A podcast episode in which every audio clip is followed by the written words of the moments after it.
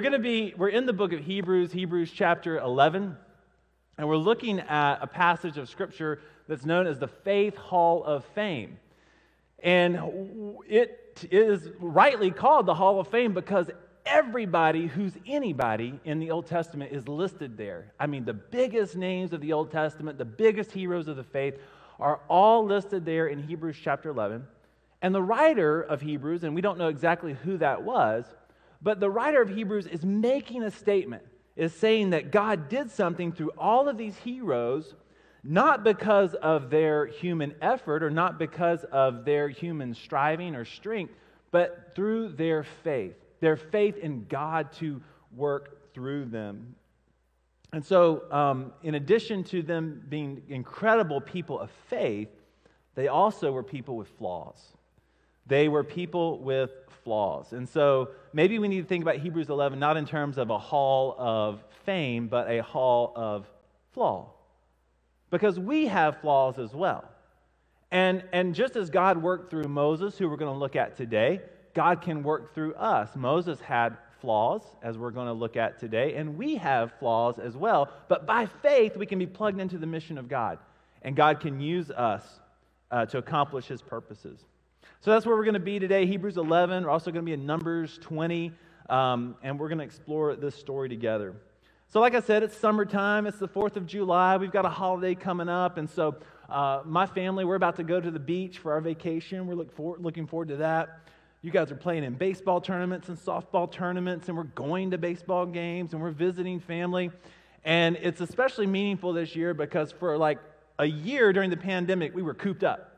And now we're out there and we're living life and we're doing all the things we wanted to do last year. We've got stimulus money to spend. I mean, we're just ready to get out and to enjoy uh, all that life has to offer.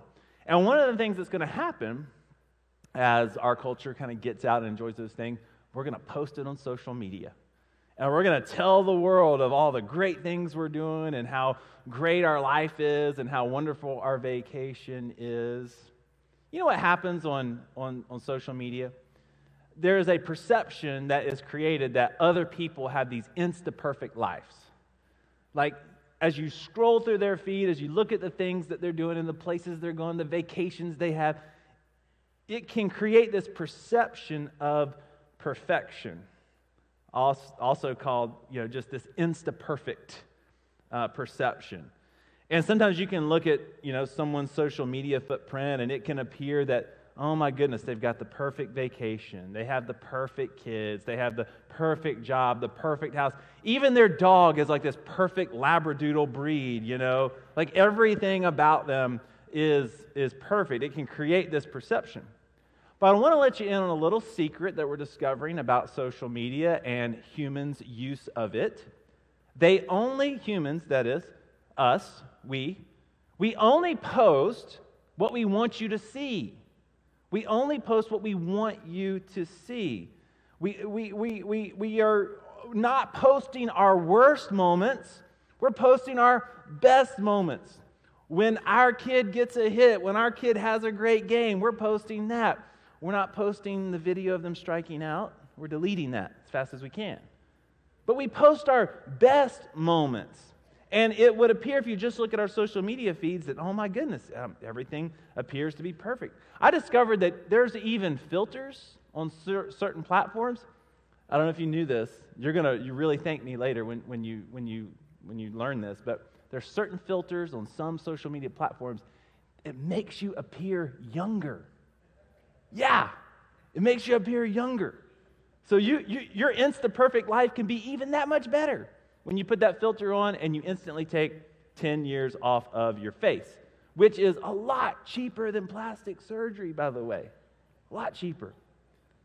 And as you read Hebrews 11, you might think that all of these characters are perfect. You might think all these characters are perfect. I mean, as, as you're scrolling, imagine Hebrews 11 as an Instagram feed, and it's like, oh man, look at what Noah did. Oh my goodness, look at Abraham. Wow, wow, Sarah wow, all these people living by faith, doing this amazing thing. And we get to Moses.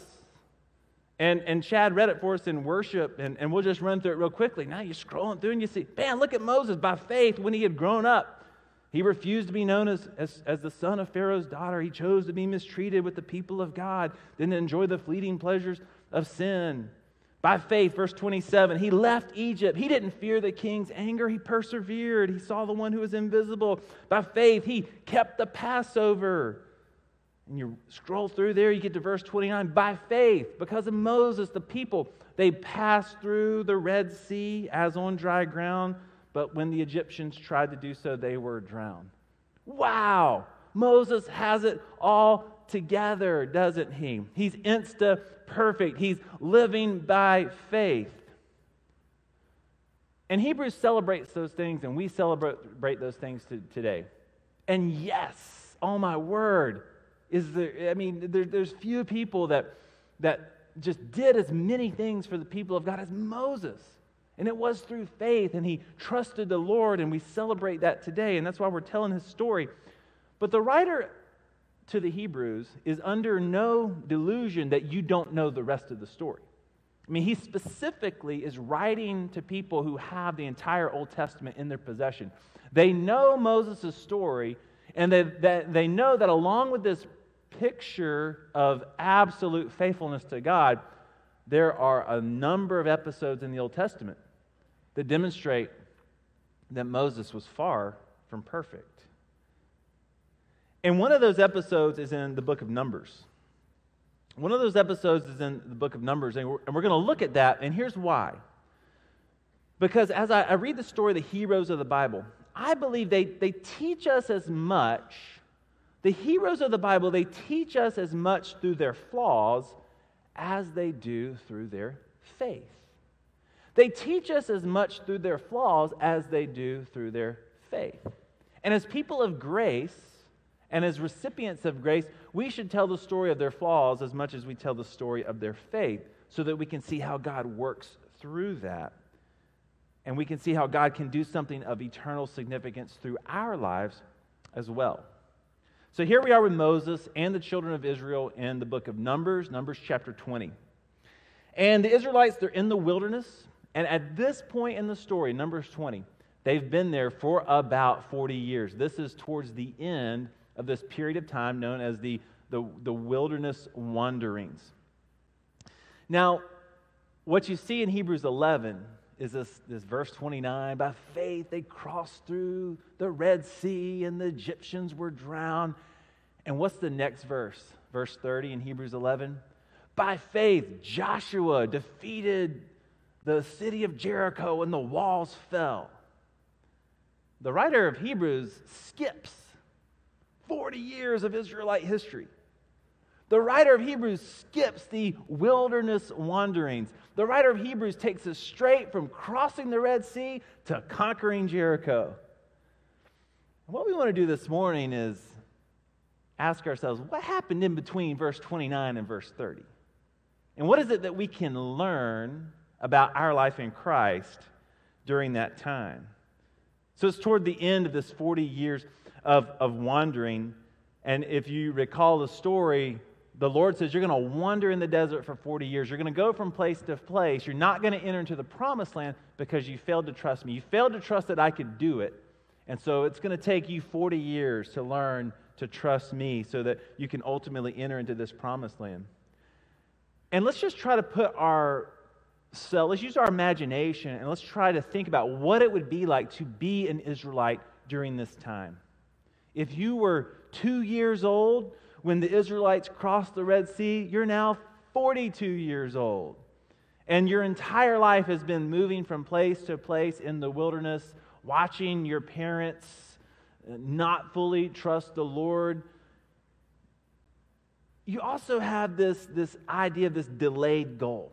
Like all along, it's been we're getting to the promised land. God's given us this land.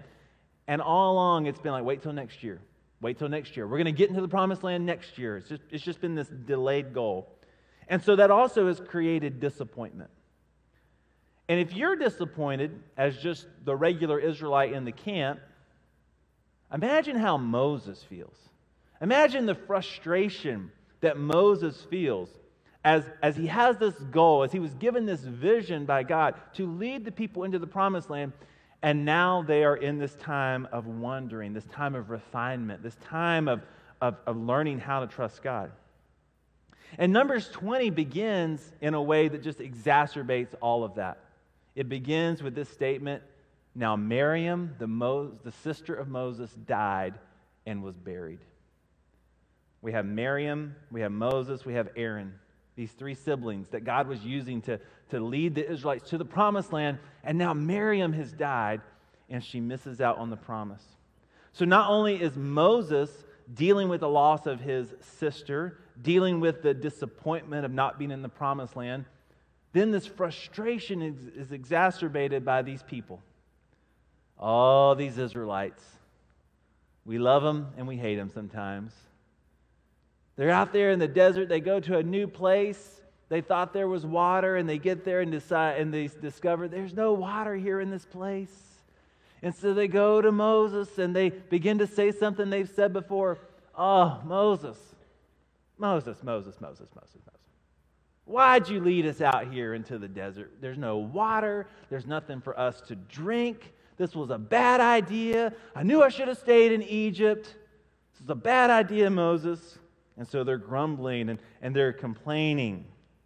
And Moses does what he's done time and time again when the people grumble and they complain. He goes to the Lord and he prays. And the Lord says to Moses, I'm going to provide water for you.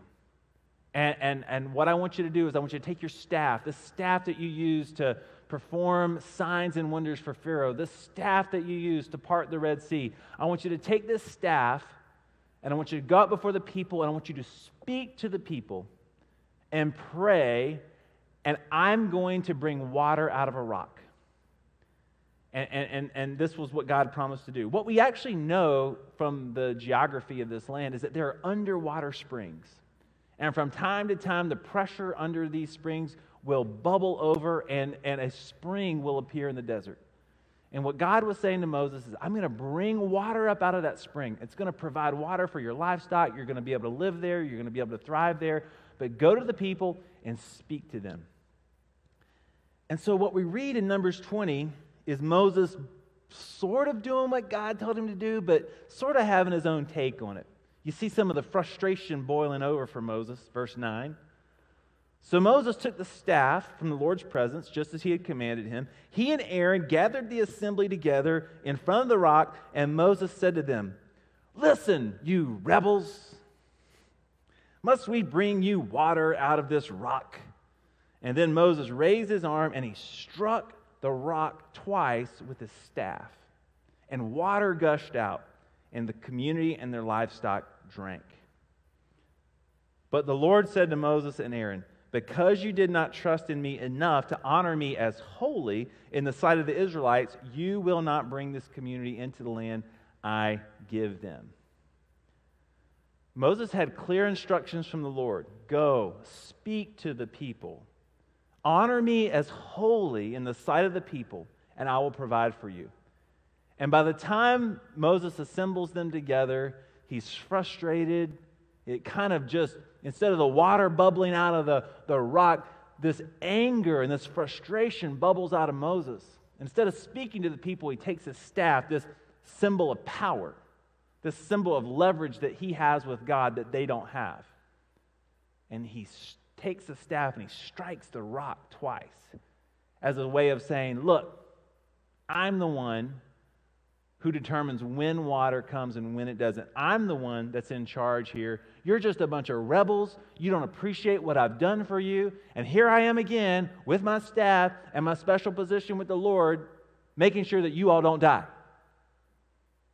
Now, please show some appreciation for what I have been doing for you these past 40 years.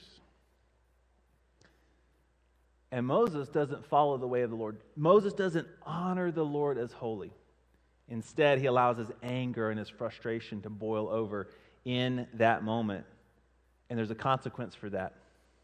There's a consequence for not living and acting and conducting ourselves the way God has called us to live and to act and conduct ourselves. We're called to speak in a certain way. We're called to love in ways that are radical. We're called to be patient. We're called to honor the Lord in everything we say and do. And in this moment, Moses wasn't honoring the Lord. He was using his special privilege and power that the Lord gave him to berate people and to, and to, and to take out some of his frustration on them. He was angry. And the consequence is he is ultimately not going to be the one to lead the people into the promised land because he manipulated his power that he had with God. And here's Moses' flaw, but what about our flaw? What is it like when we're angry? What is it like when we are, when our, our temper boils over, when we're frustrated? Do you, do you know what it's like to be angry? Let's talk about our anger just for a little bit because I think in our journey of faith, in our journey of becoming more like Jesus, our anger and our temper derails us probably more than, than, than maybe any other emotion. Paul said this in Ephesians chapter 4. He's actually quoting Psalm 4 here. In your anger, do not sin. That's the quote from the book of Psalms. Paul says, In your anger, do not sin. Do not let the sun go down while you are still angry and do not give the devil a foothold. Wow. Look at what Paul's saying about our anger. He's, I mean, he's pulling from the Old Testament tradition in your anger, do not sin. I imagine the psalmist, when the psalmist wrote this, was thinking of, wow, Moses was pretty angry back in the day, and his expression of anger cost him a chance to lead the people into the promised land. Maybe we need to in, make this a part of our worship part of our songs that regularly form and shape us as the people of God. Let's write a psalm about in our anger, do not sin. Because anger can create sin. And Paul picks that up and he builds on that. When we sin out of anger, we're giving the devil, the enemy of our soul, a foothold. What is a foothold? It's a place of leverage. It's a place where the devil can come into our life and exert leverage in our life to thwart the plan and purposes of God. When we do not allow God to control our anger and our this expression of this emotion, we're giving the devil leverage to do all kinds of things, and it wrecks relationships. Our anger is leverage for the devil to wreck relationships. And what does God say? The most important commandment. What does Jesus say? Love the Lord your God with all your heart, mind, soul, and strength. And then he says, Love your neighbor as yourself. Two most important commandments. And when we allow our anger to go unchecked, we're giving the devil a foothold. So that relationships between moms and dads, relationships between kids and parents, relationships between husbands and wives, relationships between coworkers, relationships with people that we go to church with, relationships with neighbors that we share streets with. Relationships can be wrecked because that foothold the devil has in our life. Um, so, so, so let's think about that. When is the last time you made a good decision when you were angry? You were mad. Somebody said something. Somebody did something. They were wrong. The whole world knew they were wrong. And you were angry and you were upset about it, and there was steam coming out of your ears. And immediately you made a decision, and it was the right decision. When is the last time you said something that was just the exact thing to say when you were angry? When was the last time you did something? It was the exact, correct, God honoring, God fearing, people loving response. You were so mad, and immediately you made that decision, and it was the absolute right thing to do. Yeah, I'll answer that question for you. And the answer is never. Never.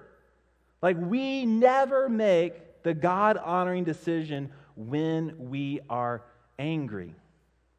And that's why the Israelite wisdom tradition, we read this in the book of Ecclesiastes do not be quickly provoked in your spirit, for anger resides in the lap of, say it with me, fools. Anger resides in the lap of fools. We want to make wise decisions. We want to make decisions that honor the Lord. We want to make decisions that build and strengthen relationships. And when we make decisions out of a place of anger, we're making the decision of a fool. And Scripture calls us to so much more. Scripture calls us to make decisions and speak in ways that are wise and that honor Him. When have you been most angry? Uh, so I'm going to answer that question uh, with a personal story. And this is a, a story that I am carefully curating. It's not the time I've been most angry, because the time I've been most angry, uh, I, I, I, probably, you know, um, you know, I've been married 20 years. And so I don't think I have Lauren's permission to share those stories. Like, those are in the vault, right? Um, we're both just stubborn enough to make this work, okay? That's kind of how we've gotten to 20 years. And somebody that's been married more than 20 years, you can say amen, right? But it was a few months ago, and uh, Paul and I were out playing golf. And, I, and, and I, I find myself, like the times in which I've been most angry, sports are always involved. Can anybody relate to that? Like sports are like I'm trying to win something. I'm trying to play something.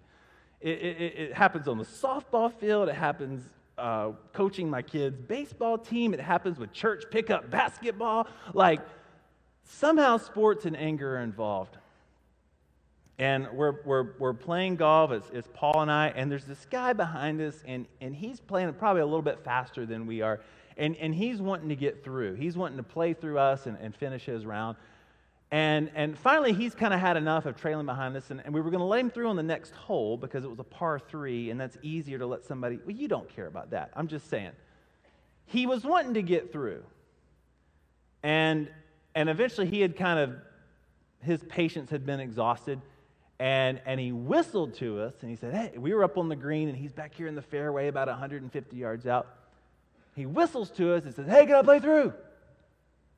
And I motioned back to him in perfect control of my emotions, I would. I motioned back to him and I said, No, hold on. I even held my hand up like this. Okay, what does this mean? Okay, you have, I said, I said, No, hold on. And I go about lining my shot up and I'm about to chip onto the green.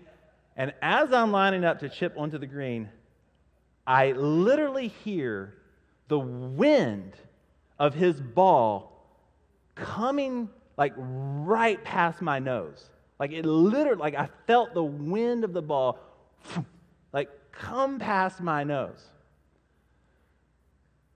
And I am livid. I am so mad. There is steam coming out of my ears because I said, No, hold on and I had this golf club in my hand. And Paul's on the green waiting for me to chip, and he sees all this happening. And I immediately turn towards this guy with this golf club in my hand. And I am moving towards him because I'm going to confront him because he has broken the cardinal rule of golf is hitting up into somebody, especially after they've told you, no, hold on. And as I'm moving towards this guy with the golf club in my hand, my son, thank God for him, he's on the green. He says, No, Dad, don't do it. my father's a very violent man. No, don't do it. Which I completely ignored because this guy had, had, had committed a great injustice of golf and I was going to right that wrong. And, and, and fortunately, when you're trying to cover 150 yards of real estate, you have time to cool down a little bit. In addition to the fact I thought, oh my gosh, I cannot get into an altercation here with my son. What kind of example would that be? But I did close the distance enough to have a face to face conversation with him and say, hey, what were you doing? I told you to hold on. And it could have gotten really heated. Okay? It could have gotten really heated. And this gentleman, he's a gentleman now, this gentleman, he, he, he did something that, that the Bible says is, is generally a good practice. He says, he said, the first thing out of his mouth was, Oh man, I'm sorry. Oh man, I'm sorry. I thought you said, Go, come on. I thought you said, Go, come on. Because this looks like go, doesn't it? no, hold on. I can, sounds a lot like go, come on. But the fact that I did this, I think means that he's not very good at, maybe he couldn't see that far away. I don't know. But he said, I'm sorry. And the Bible does say, a, a soft answer turneth away wrath. A soft answer turneth away wrath. And tragedy was avoided. Uh, I didn't swing a golf club at him. He didn't swing a golf club at me. We worked it out. In fact, I think by the time he finished out, I, we were actually, you know, I, I thought, man, I, I, actually probably could be friends with this guy. We had a lot in common. He's playing golf, I'm playing golf. He can't see, apparently, but other than that. Um, but I was so mad. I was so mad. And in that moment, I was going to make a very poor decision. I was going to make a very poor decision. And so we have to think about the times that we're angry, the times that we're mad, the times that we're fired up about stuff.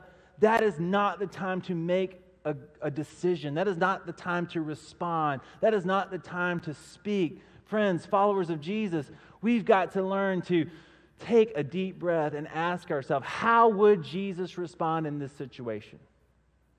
As I'm trying to follow Jesus, what would the example of Jesus be in this situation? And had Moses taken the time, I wonder, to, to, to, to calm down, to cool down, I wonder how this chapter would have been different. Because what actually happens in this chapter, at the beginning of Numbers 20, he buries his sister. At the end of Numbers 20, he buries his brother, Aaron. And you know what happens in the middle? In the middle, he buries his destiny. He buries his calling. He's disqualified from this call that God gave him to lead the people into the promised land because he acted in anger, because he made a decision when he was frustrated and when he was angry. And as we continue to tell the story of Moses, we remember him for his faith. And, and, and the takeaway today is not, you know, be less angry, okay?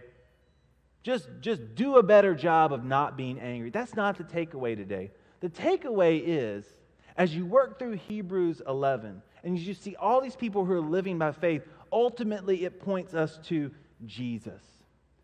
And, and today, if you've ever struggled with anger, if you've ever struggled with losing your temper, don't hear the preacher saying, well, you just got to do a better job with that.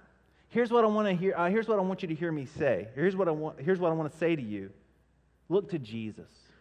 Like Jesus is the one who shows us how to, to live this life. Jesus is the one who shows us how to follow after God with all of our heart, mind, soul, and strength. If you're looking to some of these heroes in, in Hebrews 11, and you're saying, I want to pattern my life after Noah or Moses or Abraham, I got news for you. All of them had flaws.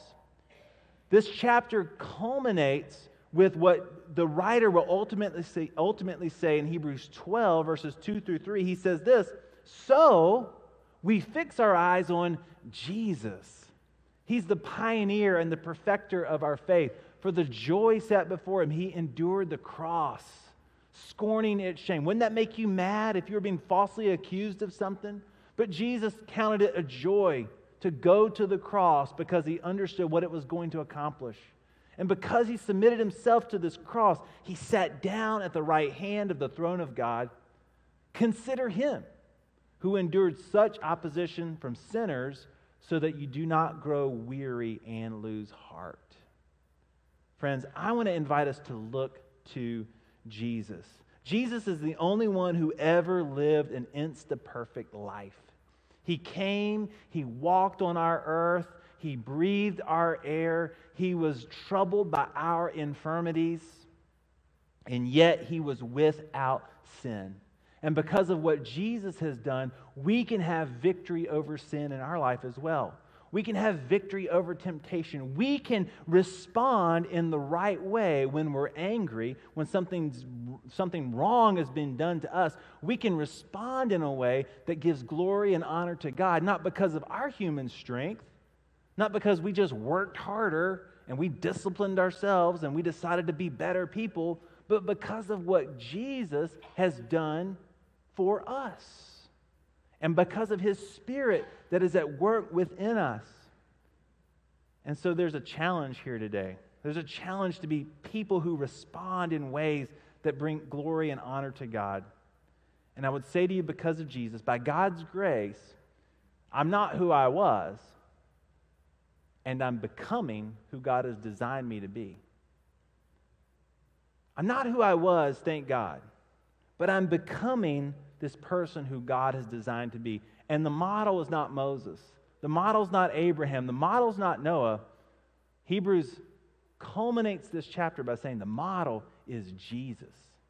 Jesus shows us what it looks like to live a life of faithfulness to God. So you're going to get angry. But what if we ask ourselves this question Lord, make me angry about the things that you are angry about? What is it that angers God? What is it that angers God? There's really just one example that I can point to where you see Jesus so angry. Now, as a little bit of a side note, he's pretty angry with Peter every now and then. Mean, he rebukes Peter. But the, the other example that I can think of is when he goes into the temple and he cleanses the temple. Do you remember this episode? He cleanses the temple and he turns over the table of the money changers and he says to these money changers, You have made my father's house a den of robbers. It's supposed to be a house of prayer. Now we read that and we don't fully understand what's going on there. This wasn't about selling stuff in the church lobby. I'm telling you, go buy some coffee, it's good stuff. It wasn't about that. What this is about is the sacrificial system of the Old Testament. So, what would happen is the religious establishment found a way that they could exploit people. To offer your sacrifice at the temple, you had to have a certain kind of animal. And so, people would, depending on their economic status, they would bring doves or, or, or lambs. And there's, all, there's a, a list of animals that were, that were listed that, that were appropriate. We know that Jesus' family brought, brought birds because they were poor. And what would happen is, is they would bring these, these birds to the temple and they would say, Are these birds worthy to be offered as a sacrifice? And the priest would say, No, no, no, those aren't worthy. You're going to have to buy new birds. So they would take the birds that the poor family would bring and they would hold them somewhere. And then they would go to that place where they hold the birds, and they would get other birds that have been deemed unclean, and they would bring those out to the family. Now, suddenly, these birds are clean now. And they would say, You can't offer those birds, but here, you can offer these birds. And we're going to need you to buy these from us. And you're also going to have to change your money. See, that money has Caesar's image on it. You're going to have to change that to temple currency. And um, we kind of control the exchange rate as well. And so we're controlling the exchange rate, we're controlling what is a proper sacrifice and what isn't. And who ended up suffering through this sacrificial system? The poor. They were, they were taken advantage of. And so Jesus comes into this situation, and just like the Old Testament prophets that re- repeatedly said to the people, You're taking advantage of the poor, you're exploiting the widow. You're not caring for the immigrant among you. You're mistreating the immigrant. You're not caring for the orphan among you. This is why you're going to go into exile. Jesus, who is angry at the injustice of this sacrificial system, he goes into the temple. He turns over the tables. He turns over the money. And he says, There's something new that's happening. In this new kingdom that I'm going to inaugurate through my life, death, and resurrection, you're not going to need this sacrificial system And it's going to be a kingdom where people are not exploited and they're not taken advantage of. And Jesus was angry at that. And he gave his very life to correct it. And he entrusted his life to the will of the Father. And he was raised to new life three days later. Let's be angry about the things that make God angry. God is angry at injustice. God is angry when people are mistreated. God is angry when people don't have access to the resources that they need. And the people of God should be concerned about that. You know, I want to be angry about the things that make God angry, but I also want to work towards reconciliation. I want to reconcile the relationships that God wants to be reconciled.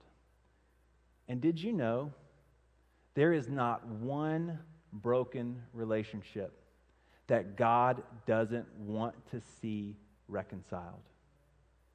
He wants all relationships to be reconciled. The enmity and the anger that exists between different people groups.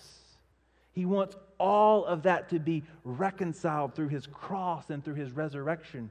And so, what that means, church, is we can't look at a whole subgroup of people and just write them off. They're so immoral, they're so godless, they're so contrary to the ways of God. What, what, what, what Paul goes on to say in 2 Corinthians 5, it says, he says, You are my ambassadors. And I have, I have called you to share this message of reconciliation. I am reconciling the whole world in the cross and the resurrection of Jesus Christ. And you are my people. And you are to go into the world and you are to work towards the reconciliation of all things. And so, church, there cannot be any us and them. The people that get it right, the people that get it wrong, we're the ones that get it right, and we're just going to write off the people who think differently than us and the people that think wrongly and in ways that are unbiblical. What if the people of God lived in such a beautiful way? What if we lived in such a way that was consistent with the ways of Jesus? That people that were far from God, people that had different worldviews from us, people that, that, that ne- didn't necessarily agree with, with our values, what if they saw a community of people living in such a way that was filled with love and compassion and a commitment to justice and what if they were drawn to that?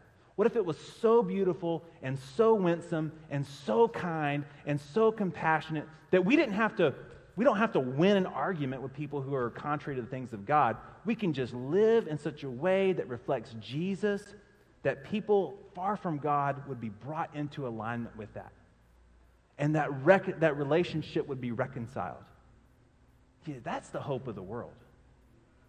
That's, that's who we can be, friends. Because we follow the way of Abraham or Moses or Noah? Nah, they, they all had flaws. But by faith, they point us to Jesus, the one who is perfect.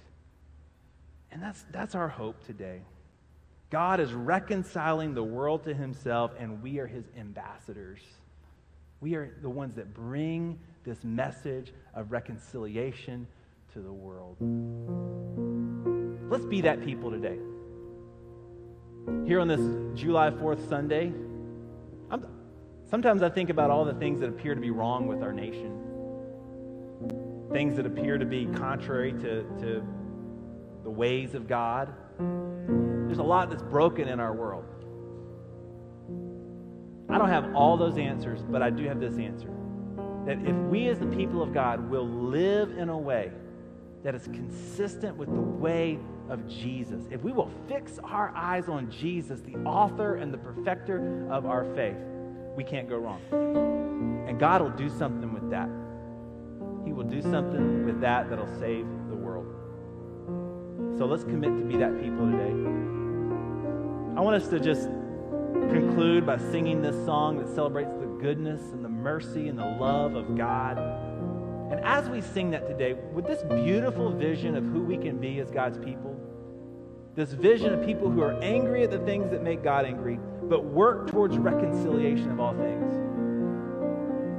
can we just allow that vision to, to capture our imagination today? Can we look into the goodness and the love and the mercy of God and leave here today by His Spirit, compelled to be that people in our world?